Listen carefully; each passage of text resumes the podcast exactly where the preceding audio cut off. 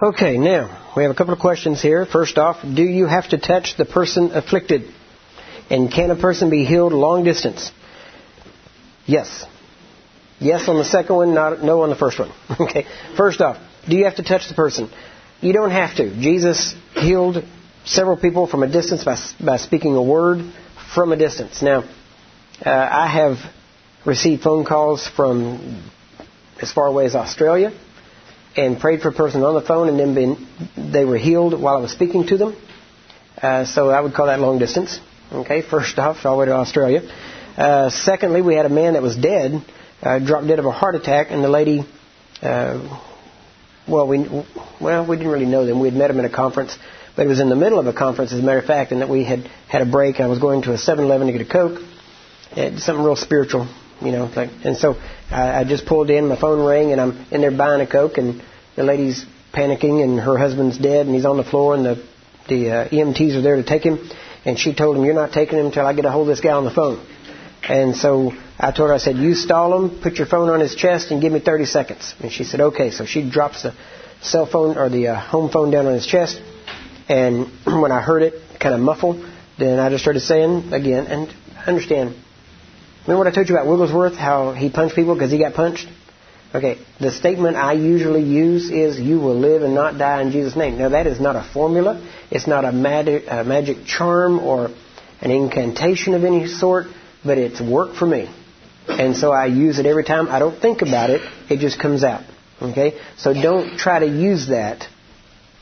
And, you know, don't be like the seven sons of Sceva. You know, well, Brother Curry said, You'll live and not die, and in Jesus, and don't do that. Right? Let what's in you come out, and if whatever's in you, even though it may be different, it'll work. Okay? And so yeah, I did that. Started saying it. About 30 seconds later, she picks up the phone. She says they're taking him. They put him in the ambulance. She followed them in the car. And I remember her, she uh, wrote us, I know she called me later and then wrote us a letter testifying to it.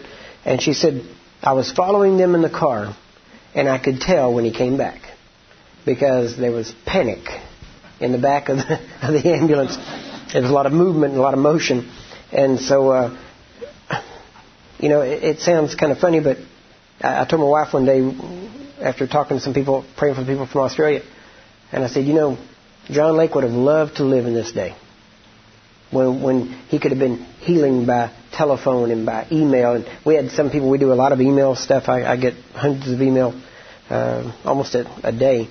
But um, we farmed a lot of them out now, depending. I get mostly the prayer requests and some questions and things like that. But at one time, I had people calling in for prayer for healing. And so I just put a thing in the center of the deal and hit reply, and it said, you know, when you read this, put your hand on that dot. They sent it back, put their hand on it, and got healed. Putting their hand on, it, on a computer screen, not even, you know, it's the uh, 21st century prayer cloth. Okay? So, I mean, where do you want to limit God? Because I don't want to limit Him. Right? And I, I'm looking for new ways to see how much further out we can go, keeping within the parameters of the Bible. Amen? And so, there's a lot of areas. So, do you have to touch a person? No. On the other hand, now, here's the, actually, this is kind of the opposite of the question I usually get. Usually I get, how do you pray or what do you say? The Bible doesn't say you say anything. The Bible doesn't even say you have to pray. See, in James it says that you call for the elders. The elders are the only people in the Bible that it's told that they're supposed to pray. Right? Mark 16 doesn't say pray. Mark 16 says believers shall lay hands. Doesn't say anything about praying. Why do we automatically think we have to pray? See, we, you add that in there. Well, we got to lay hands and pray. The Bible doesn't say lay hands and pray. It says lay hands. Now, that shows that there is a transference that takes place. See, that's what people don't get. There is a flow of the Spirit of God that will go from God through you into them. Now, they can be healed directly by power going from God to them. Sure, that's you know no no doubt about it. But you're to lay hands. Have you ever Maybe you go to a funeral and the person sitting on the front row, the, the spouse of the person that died, you know they're heartbroken, you know they're grieving, you're wanting to comfort them. Now, tell me, which words, what words, can comfort someone who's just lost a loved one? Is there a word? No. You, all you can do is show you care, right? You really can't comfort them. You can just show that you care. But more times than not, when you go up to them, you're really not paying attention to the words you say. You're, you know, you don't have a set spiel. You know, okay, this is my, you know, grieving spouse, you know, statement. You just walk up to them and you tell them something like, you know, we're so sorry. If there's anything we can do, you know, you, that's just a typical, right? But what else do you do? You reach out and touch them. Isn't it right? It's that pat. Isn't it right? We're there. Yeah, making that eye contact, letting them know that you love them. Isn't it right? But, but you say more through that pat than any words you can say. Why? Because love, compassion, is transmitted through that pat. Now, if you just take that and turn it to the sick, when you have the same compassion for the sick, you can have, see, I've been there. I, have had a child that was born deformed. I know how people act. I know how it feels that when they're in there hooked up to wires and tubes and they tell you they don't know from minute to minute they're going to last. I know what it feels like. And you know, as a parent, you, you, I know I did, and I know you would pray the same prayer. God, me instead of them. You know, let the, I, don't care, whatever, just, I'd rather it be me in that situation than them. Isn't that right? Isn't that the heart of a parent? And that's what God, that's the way He feels. When He looks at the human race, not just Christians, but the human race. He's thinking, if that were me instead of them. Well, what did He do? He sent His Son. Why? So it'd be Him instead of them. See, He did something about it. Jesus coming was an act of compassion from the Father. Isn't it right? That He would give His own Son. Now think about that. That a person would give their own Son so that another doesn't have to suffer. And when you get that, whenever you, you didn't, whenever you when you see this deformed child, you know, children, there are children born without legs, without hands, and it's amazing. A child born without a leg that is fitted with a prosthesis can learn to run as fast as a normal child. It's a fact. If it's early on, er, you know, early youth, they adapt so well. And yet, when you see that child, so really that child isn't harmed. I mean, in American, you know, society today, you know, there's some, uh, uh, how would you say it, uh, disadvantages. There's some, you know, uh, things that may hardships maybe from a person that is in that situation. But honestly, as a child growing up, they can overcome it and they can live pretty much a normal life. Pretty much. You know, maybe a slight variation. But I'm telling you, whenever you see that child, and you know, okay, that, that child is not going to know anything different. They, they didn't have a limb and lost it. They never had it, right? So they don't know what it was like to have it. So when you look at them, where does the compassion go? Just like Jesus with the widow of Nain, the compassion goes to the mother. Because I guarantee you, the parents are hurting more than the child is most of the time. Because the parent, there's nothing like watching your child hurt like that that you would do anything you could to change it.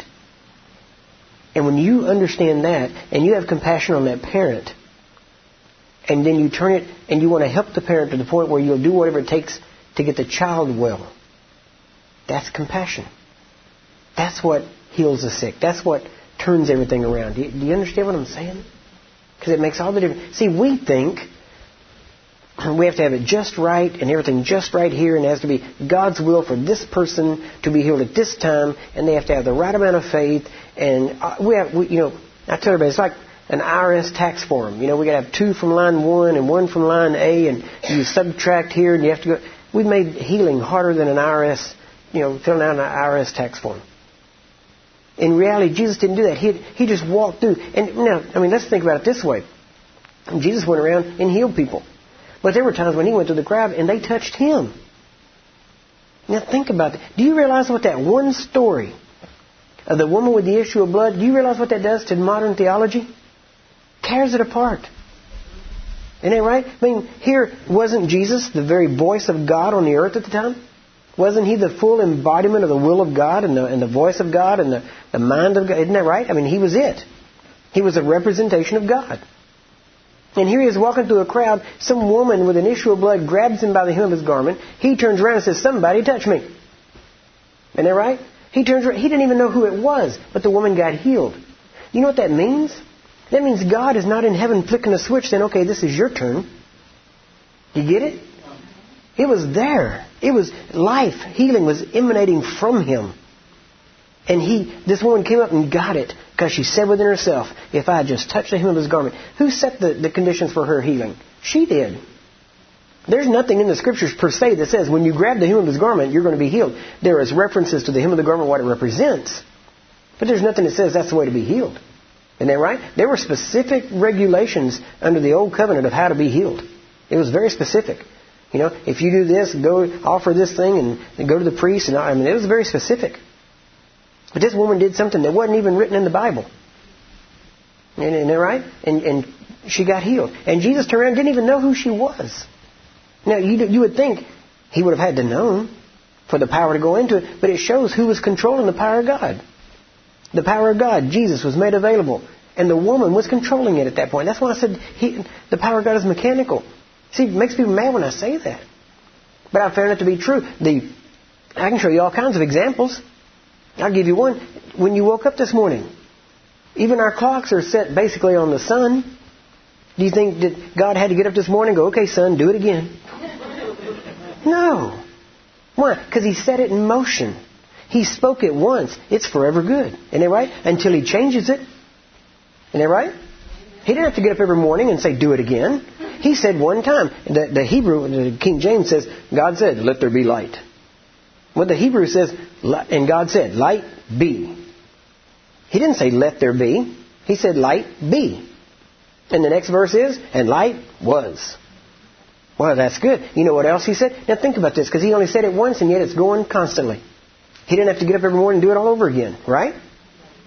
Do you realize even science, science tells us that light is expanding in all directions, not necessarily equally, but in all directions, at roughly, what is it, 186,200 miles per second. That's pretty quick, right? Speed of light, moving out. Now, God said light be. Now, what was first, the Word or the light? The Word, right? He said it, light became, and it says in Isaiah that He sent His Word out, isn't that right? It says that so shall His Word be that He sent out of His mouth that it will accomplish the thing that, it's, that He sent it to accomplish, right? It will not return to Him void. Well, you know why His, you know why light is still expanding? Because there's still void out there. So it can't turn and come back until it has filled all the void. So if you could, now this is, this is the only theory I will give you during the next three days, right? But theoretically, if you could get out beyond light, where light has reached, into the far expanses of the numerous universes or whatever, but that light was moving towards you, there would be a point when that wall of light hit you, got even with you. And my conjecture is this if you could stand in front of that and that light came, the split second, the front side of that light, when it got to you, I believe with all my heart that you would hear the audible voice of God saying, Light be. Because His Word is still going, so it's still pulling the light behind it. And his, now, has His Word returned back to Him? No, because light's still going. Right? Now think about that. If the light is going out and that it comes to you, He only said it once, but it's still traveling. Isn't it right? Well, he said, by his stripes you were healed. Why do you think he has to say it again for you?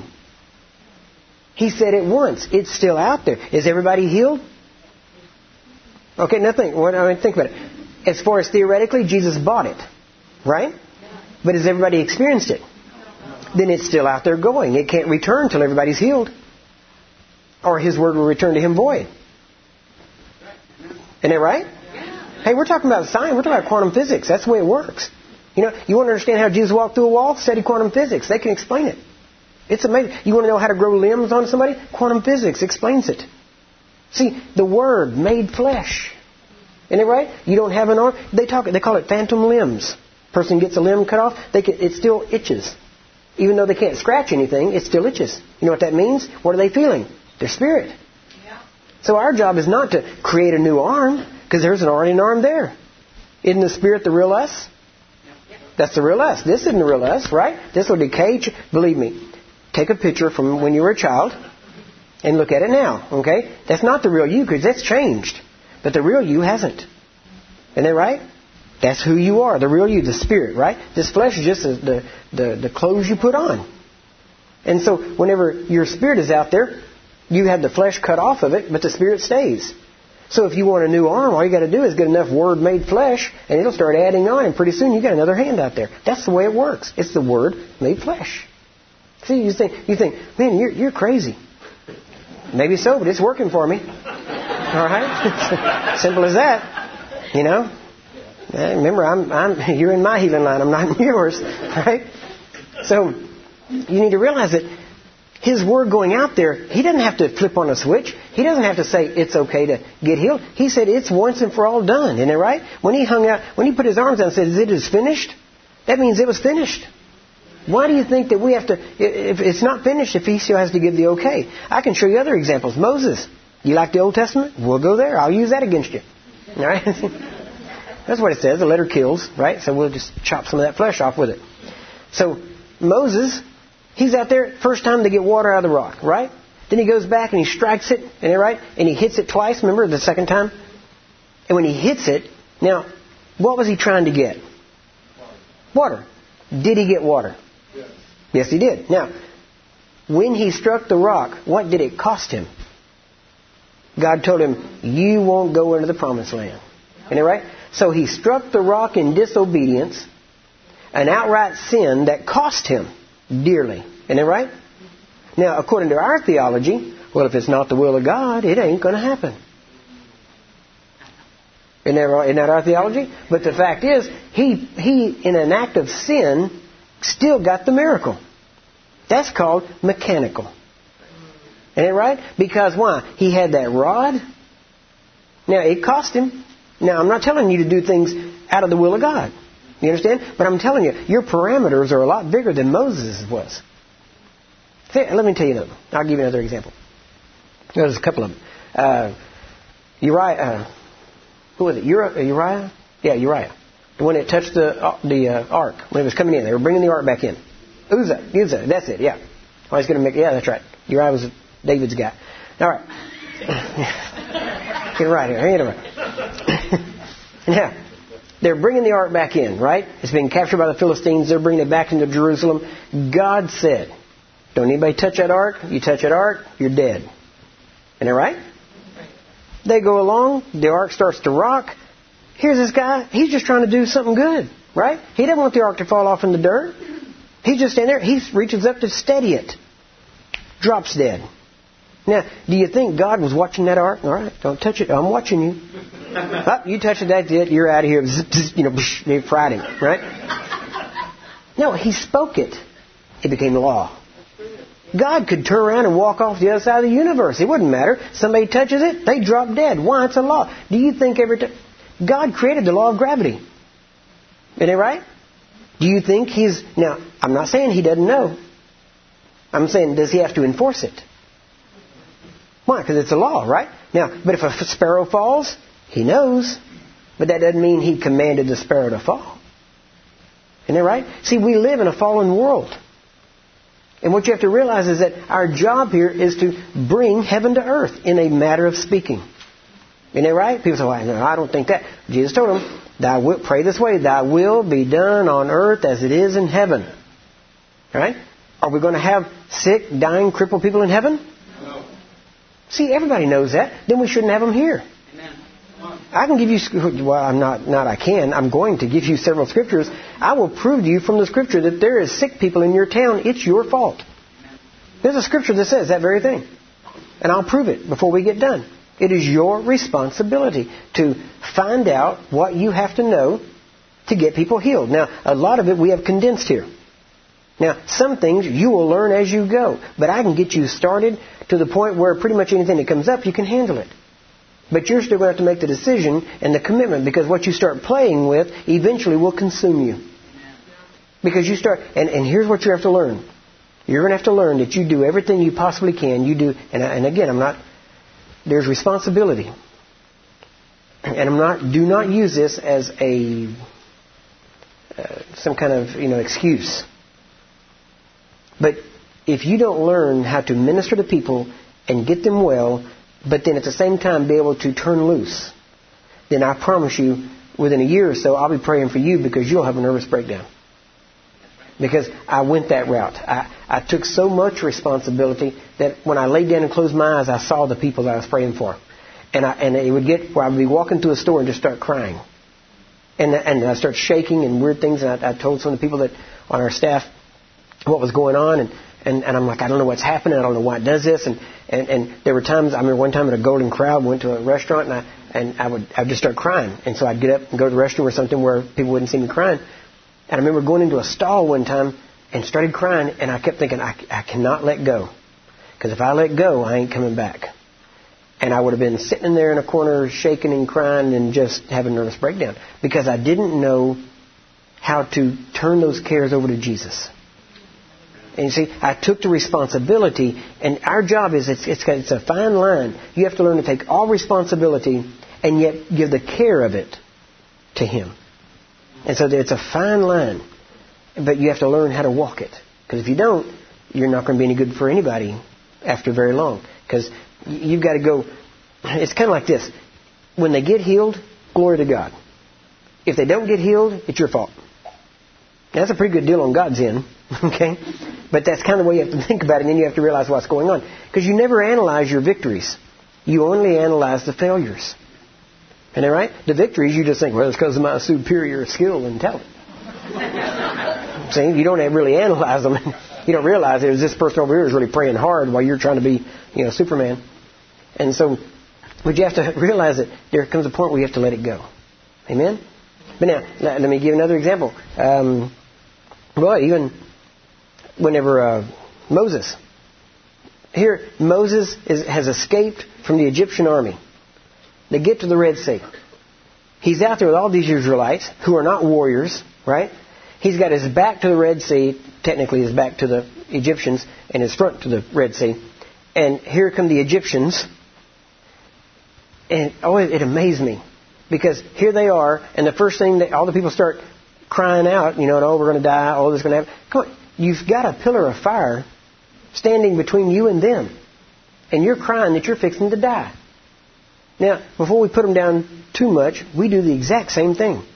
God has taken us through things, brought us through things, helped us, blessed us, and the next problem comes along, we're crying and whining and, oh God, why'd you bring me here and why'd you let this happen and why did you let... Come on. It's, it's like we are saying earlier. God allows what you allow. Why God allow this? Because you did. Real simple. You, you believe that? Have you heard it? Because it's true. He said, whatever you loose on earth is loosed in heaven. Whatever you bind on earth is bound in heaven. Where does the binding and loosing start? Earth, here. Not heaven. Isn't it right? It doesn't start in heaven. You, it starts here. What you bind, what you loose will be bound or loose here. It's up to you. See, this is New Covenant Christianity. This is the way Jesus thought.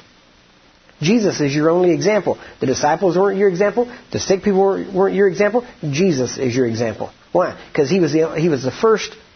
Well, I can't say it that way. Somebody will take it off in some weird thing. You're a new creation. And he was the first different type species to look at that lived differently. Right? Now, you think, well, you know, you sound like you are telling us that we're something special and we're different. I am. But Jesus said it first. Because Jesus said, He said this. When they were talking about John the Baptist, he said, Of all the prophets born of women, there has not one been born on the earth greater than John the Baptist. Isn't that right? The greatest prophet. Now, if I was to ask you, before I told you that, if I said, Who was the greatest prophet? Some people would say, Well, that'd be Jesus, because he was a prophet. Yeah, okay. But that's not what Jesus said. And then somebody else would say, Well, it'd be Moses. He's the best known. Or Elijah or Elisha, right? Because of miracles nobody would hardly, unless they know Scripture well, nobody would bring up John the Baptist because he did no miracles. And I started looking at it. Now, Jesus said that John the Baptist was the greatest prophet, yet he did no miracles. So miracles don't have anything to do with being a great prophet. So then I had to go back and say, okay, well, what does it? Well, a prophet is one that speaks for God. right? So, therefore, that must mean that John the Baptist had the greatest message. Am I right? Excuse me. Well, what was the greatest message? Well, if you go back to the Old Testament, all the Old Testament prophets kept saying, He's coming. He's coming. Isn't that right? Over and over again. He's coming. What did John the Baptist say? He's here. Now, but what did Jesus say? He said, of all the prophets born of women, not one is greater than John the Baptist. But he that is least in the kingdom of God is greater than him. Why? Because John the Baptist watched him walk away. But he that is least in the kingdom of God not only says he's here, but he's here. Not he's here but he walked off, but he's here. He lives in me. He walks in me. He talks in me. He doesn't leave. He doesn't come. He doesn't go. That's why I tell people, the anointing doesn't lift. The anointing doesn't wane. I don't get weaker and stronger based, you know, it's not the anointing that gets weaker and stronger. You want to know what it is? See, we have these weird ideas of what the anointing is. Well, there's an increased anointing. You know, I get all these letters and emails from different people, and, you know, God is about to release a fresh anointing. Uh, and then I thought, well, now we know whose fault it is that we hadn't had that anointing before. God's been holding back. Because He's about to release. If He's about to release, that means He's been holding back. See how we always put it back on God? God's not about to release anything. God has released. You know what He says? You know what He tells the church? Wake up. Read the New Testament. He never said, well, now wait until I release something. He told him, he said, you awake to righteousness. You rise up. You stir up the gift that is in you. Read the New Testament. The responsibility is absolutely, completely, 100% on the Christians. It's never on God. Because if it was, then someday somebody could stand before God and say, You didn't give me what I needed. And I guarantee you, you will never stand before God and accuse Him as if you had more at stake and you had more heart for the people than He did. He has given you His name, His word, His spirit. He's given you His gifts. He's given you His power. He's given you everything. And so if there's any lacking, it's not a lacking in, in our part of, in the sense of our having it. It's in our lacking of obedience to use it. See, I tell everybody, you know, it's funny, God wanted Rambos. Right? With the, you know, the M60 kicking the door, you know, the bandoliers, you know, those M60s make a particular sound. And that's what God wanted the church to be. Instead, He got a bunch of Barney Fifes. That's what we are. You know, we got our gun, we got our badge of authority. Bless God, our gun isn't loaded. We got our bullet in our pocket. Isn't that right? And we got to ask Andy when we can load our gun. And when we finally get it loaded, what do we do? We shoot ourselves in the foot. Isn't that right? But God wants us to be Rambos.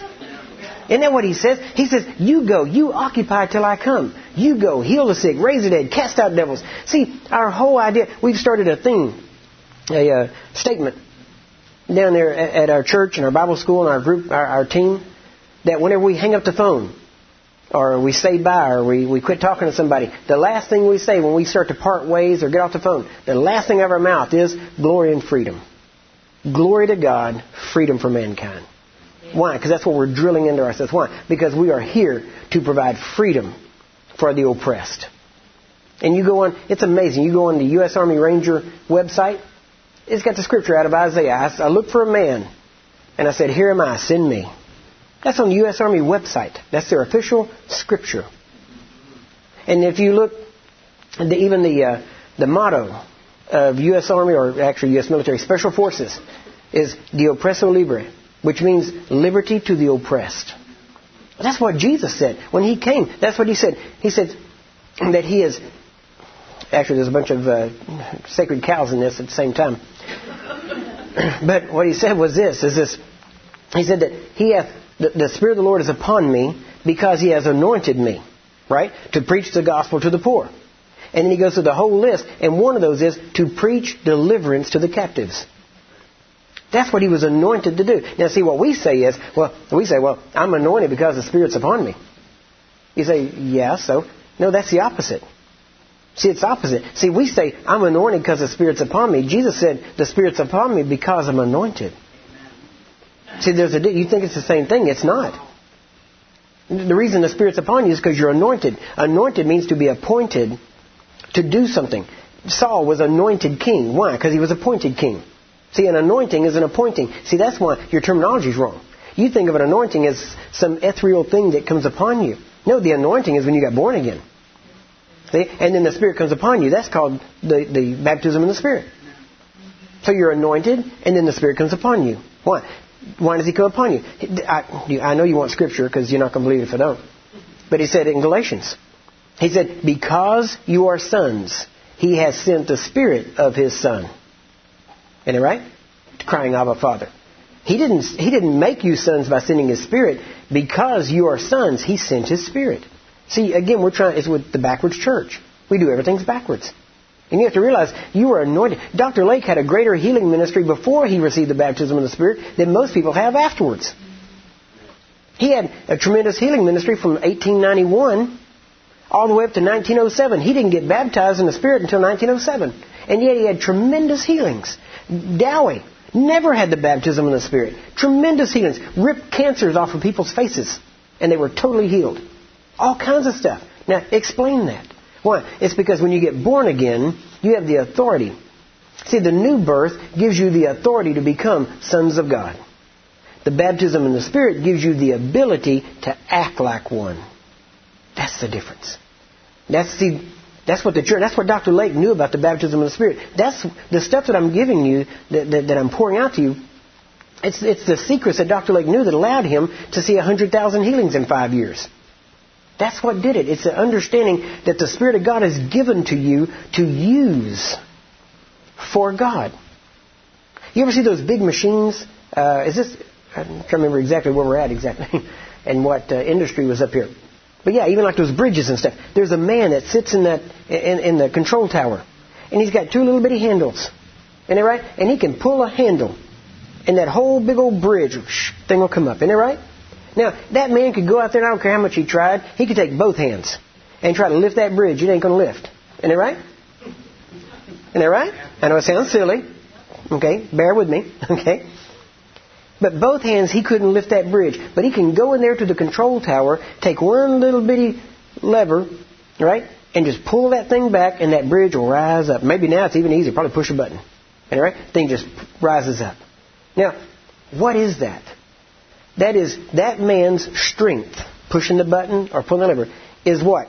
Exponentially magnified by the mechanics of that machinery. Isn't it right?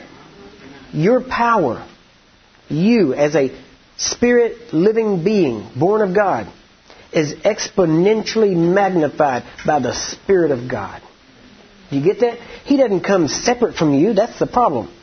You think he's separate. He that is joined to the Lord is one spirit with the Lord. It's, that's why I said, when I told you earlier, somebody asked me, is that you or is it God? Yeah. Why? Because it's neither me nor him. It's us.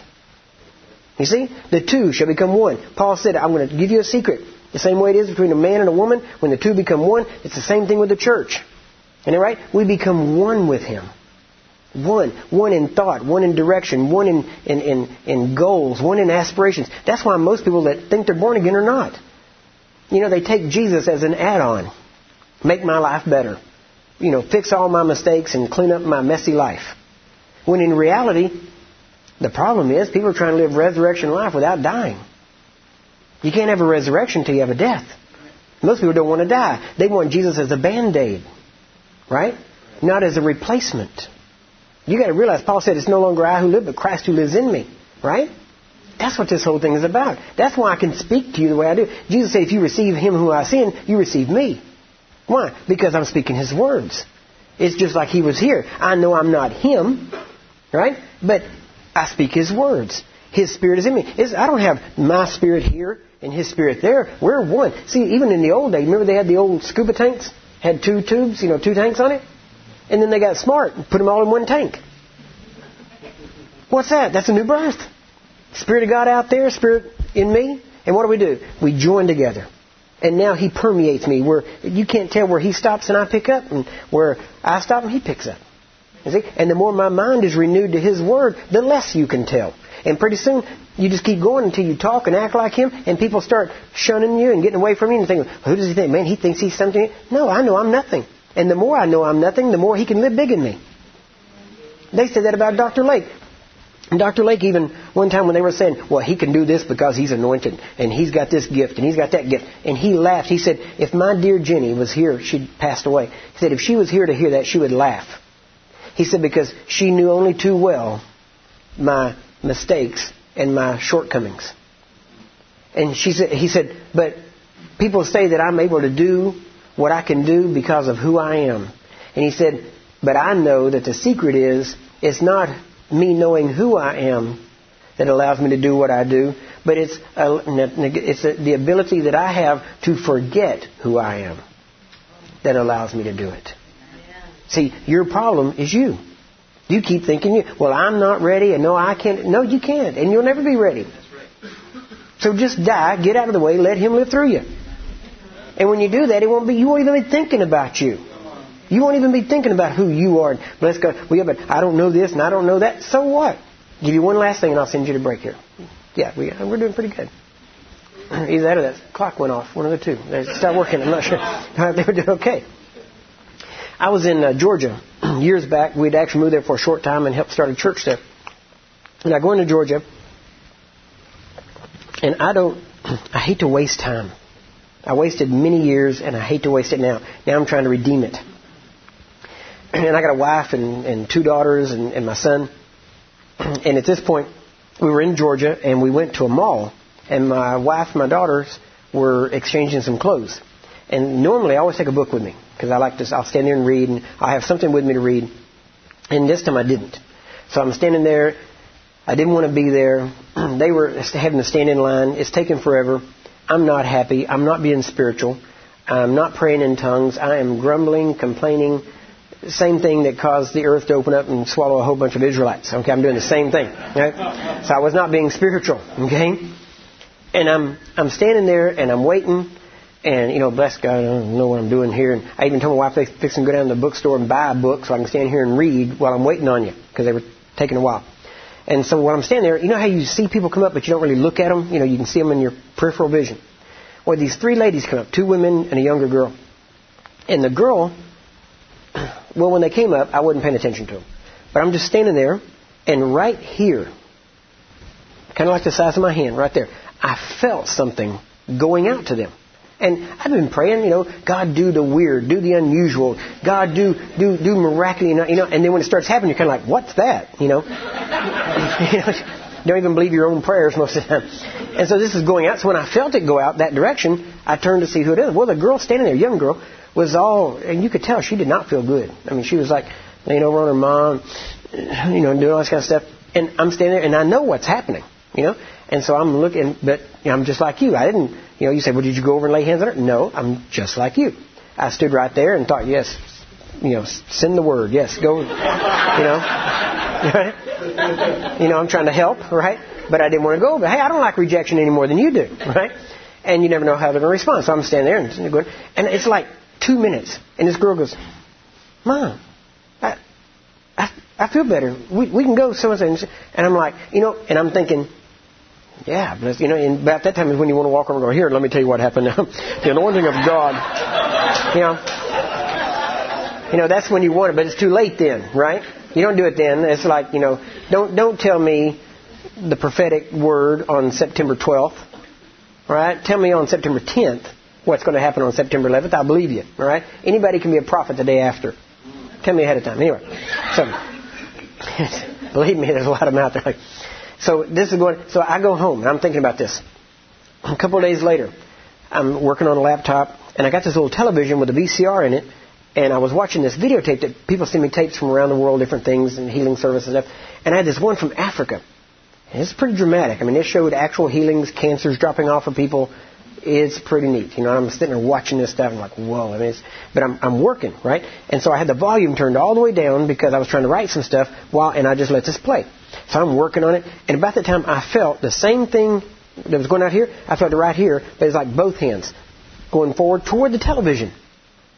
So I'm writing, and I feel it. I look up, and now this tape was over a year old. So anything taking place was already long over, right? So there was nothing here that God needed to do there, right? It wasn't something where I needed to get the, that to the people right then. And so I just I stopped. What is that? You know, that doesn't make any sense. And you ever notice how Jesus always answers the question with a question? He always did that, he still does, right? And so he started asking me, Remember the life threatening situations you've been in? Yep, been a few. He said, What happens when you talk about it? And I thought, I relive it. And he said, and, and after I told him, I said, and the more detailed I get, the more I relive it. And if I get detailed enough, my heartbeat will speed up, my blood pressure will go up, my breathing will get shallow because I'm reliving it, right? And I'm explaining this to God, like He doesn't know, all right? And I'm explaining all this to God. And He goes, that's what's happening. You know, and me, I'm kind of like, huh? You know, I still don't get it. But He, he just said, the Holy Spirit is remembering when He healed that person. Now think about that. On the tape, he was remembering it, and I was feeling what he felt when he healed them originally. That's what I was feeling. Now, the, see, that's, see, I had preached for years the scripture. If the same Spirit dwells in you that raised Christ Jesus from the dead, if He dwells in you, He will quicken your mortal bodies. And I always emphasize the He will quicken your mortal body, the healing part, right? This time, the Spirit of God started quoting that scripture, but He kept saying, if that same Spirit that dwells in you, that raised Christ Jesus from the dead. I'm like, okay. He said, it's like a loop. If that same Spirit dwells in you, that raised Christ Jesus from the dead. Okay, I got it. No, no, no. If that same Spirit dwells in you, that raised Christ Jesus from the dead. Okay? If that same Spirit dwells in you, that raised Jesus from the dead. And it clicked. And I realized, bless God, I don't have a different spirit.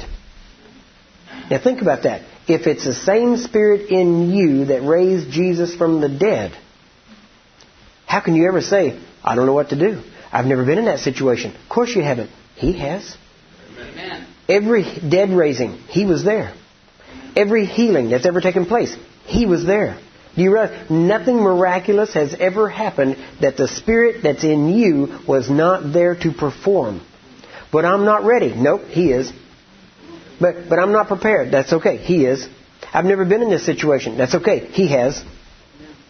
So what do you got to do to get ready? You get it? You'll never be ready. You know why you'll never be ready? Because every person's different. Every cancer is different. Isn't it right? We're trying to make everything the same. Everything's different. The only thing that's always the same is the cure. The cure is the Spirit. He's the only thing that's always the same. Do you get that? It's kind of like the Navy SEALs, you know, their motto. There's no problem that enough C4 can't cure. And they're right? Enough plastic, plastic explosive? Right? If you get enough explosives, it'll fix pretty much any problem. And they're right? Well, that's the same thing. You get enough of the Spirit of God onto that person, it'll fix any problem. What do you have to know? Why do you think that their life somehow resides on your being ready? Are you really that important? Well, you know, God wasn't going to heal them because I'd get up in pride. You're already in pride. The fact that you're talking about it proves you're in pride. You know, that's like, oh, Lord, give me a burden for the lost. Hello, if you're praying that, you already got it. Isn't that right? Yeah, we, we well, you know, God, God's going to get me right before He'll use me to heal somebody else. You're not that important. Do you get that? God, Jesus died for that person to be well. Why would He not get them well just because you're a little mixed up? Isn't that right? You think you've got to be perfect. It shows that we think this whole universe revolves around us. And it doesn't. It all revolves around Him. All your job is to go and show His glory. How do you do that? Go out and heal the sick, raise the dead, and cast out devils. And when you do it around people that know you, they'll know it ain't you. Right? Because they'll know you. And I know him and that he didn't do that. Right? Because they'll remember all the times you messed up and said all the stuff you shouldn't have said. Right? And they'll know it when you, and then they'll say, wow, that really magnifies God because if he can use them, he can use anybody. Isn't that right? I'm, I'm living proof that God can use anybody. And if you don't believe me, ask my wife. Right? She'll, she'll tell you, if God can use Curry, he can use anybody. Isn't that right? That's the way it is. It's not about us being perfect and ready. See, you think you want more anointing, another dose here and a little more here, and if I if I get a little more, a little more, sooner or later I'm going to overflow and it'll be great. That isn't what happens. You've already got all you can get. You know what the problem is? You got too much of you left. See, he's in there.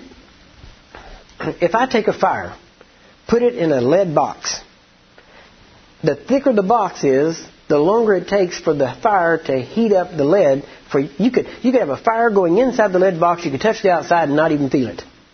Isn't that right? But if you get it going long enough, eventually the heat will transfer to the outside. Right?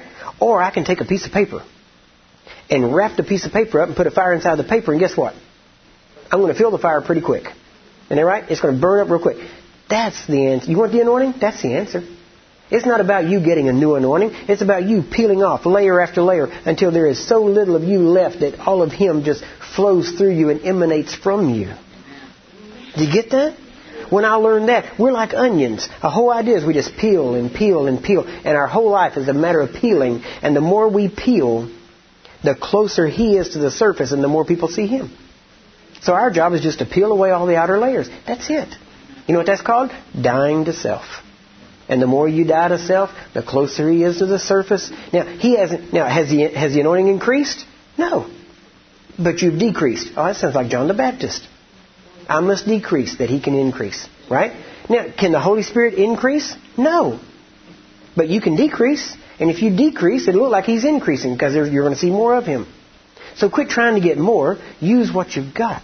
And when you use what you've got, now think, sowing and reaping. When you use what you've got, Whenever you make room, God fills it, and He fills it always with more than what you started with. Isn't it right? Take a break.